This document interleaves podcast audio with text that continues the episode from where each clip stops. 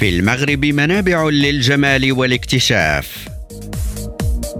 كنوز المغرب، نعيش جمال المدن والطبيعة والناس.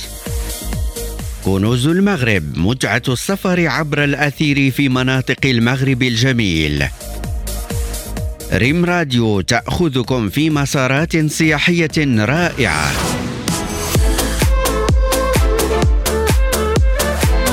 مرحبا بكم مستمعينا الكرام في حلقة جديدة من كنوز المغرب. اليوم كنوز المغرب غادي يحط الرحال في واحدة من الوجهات السياحية المتواجدة في شرق المملكة، وبالضبط في نواحي مدينة وجدة. وجهة اليوم كتعتبر من الوجهات السياحية المتميزة في الجهة الشرقية، واللي كتعتبر نقطة وصل بين المدن المجاورة. وجهة اليوم كتواجد فيها واحدة من أقدم القصبات في المملكة، واللي تم بنائها في عهد الدولة الإسماعيلية. نتمنى تكونوا تعرفتوا على وجهة اليوم. مرحبا بكم في جولة اليوم في مدينة العيون الشرقية. كتواجد مدينة العيون الشرقية بالجهة الشرقية للمملكة، على بعد ستين كيلومتر غرب مدينة وجدة مقر الجهة الشرقية، وخمسين كيلومتر من مدينة توريرت مقر عمالة الإقليم. ويمكن لكم تجيو للمدينة في الحافلة ولا الطاكسي الكبير، والثمن فرع ابتداء من ثلاثين درهم للشخص الواحد. كيبلغ عدد سكان جماعة دائرة العيون الخمس حوالي ستة وستين ألف نسمة، كتشكل من عدة قبائل، من بينها قبائل ولاد سيد الشيخ، الكرارما، ولاد سيد سليمان وغيرها من القبائل. موارد السكنة المحلية كتشكل أساسا من الفلاحة وتربية الماشية والتجارة. كتختلف الروايات الخاصة تسمية العيون الشرقية، إلا أن أكثرها شيوعا هو أن التسمية كترتبط بوفرة العيون المائية اللي كانت إلى وقت قريب كتدفق في مختلف مناطق المدينة، وكيسميها البعض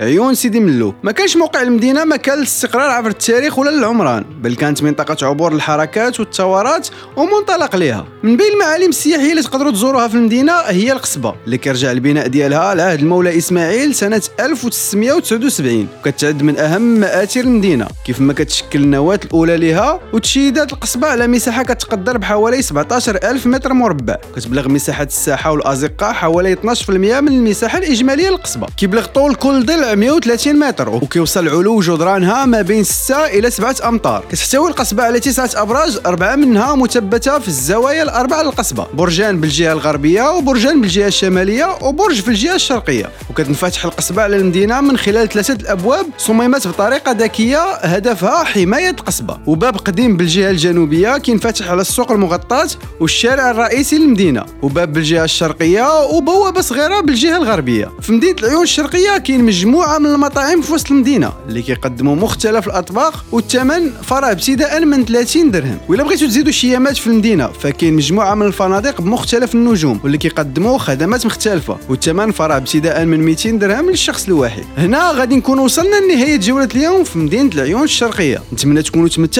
بجولة اليوم. نتلاقاو الحلقة المقبلة باش نكتشفوا منطقة جديدة من كنوز المغرب.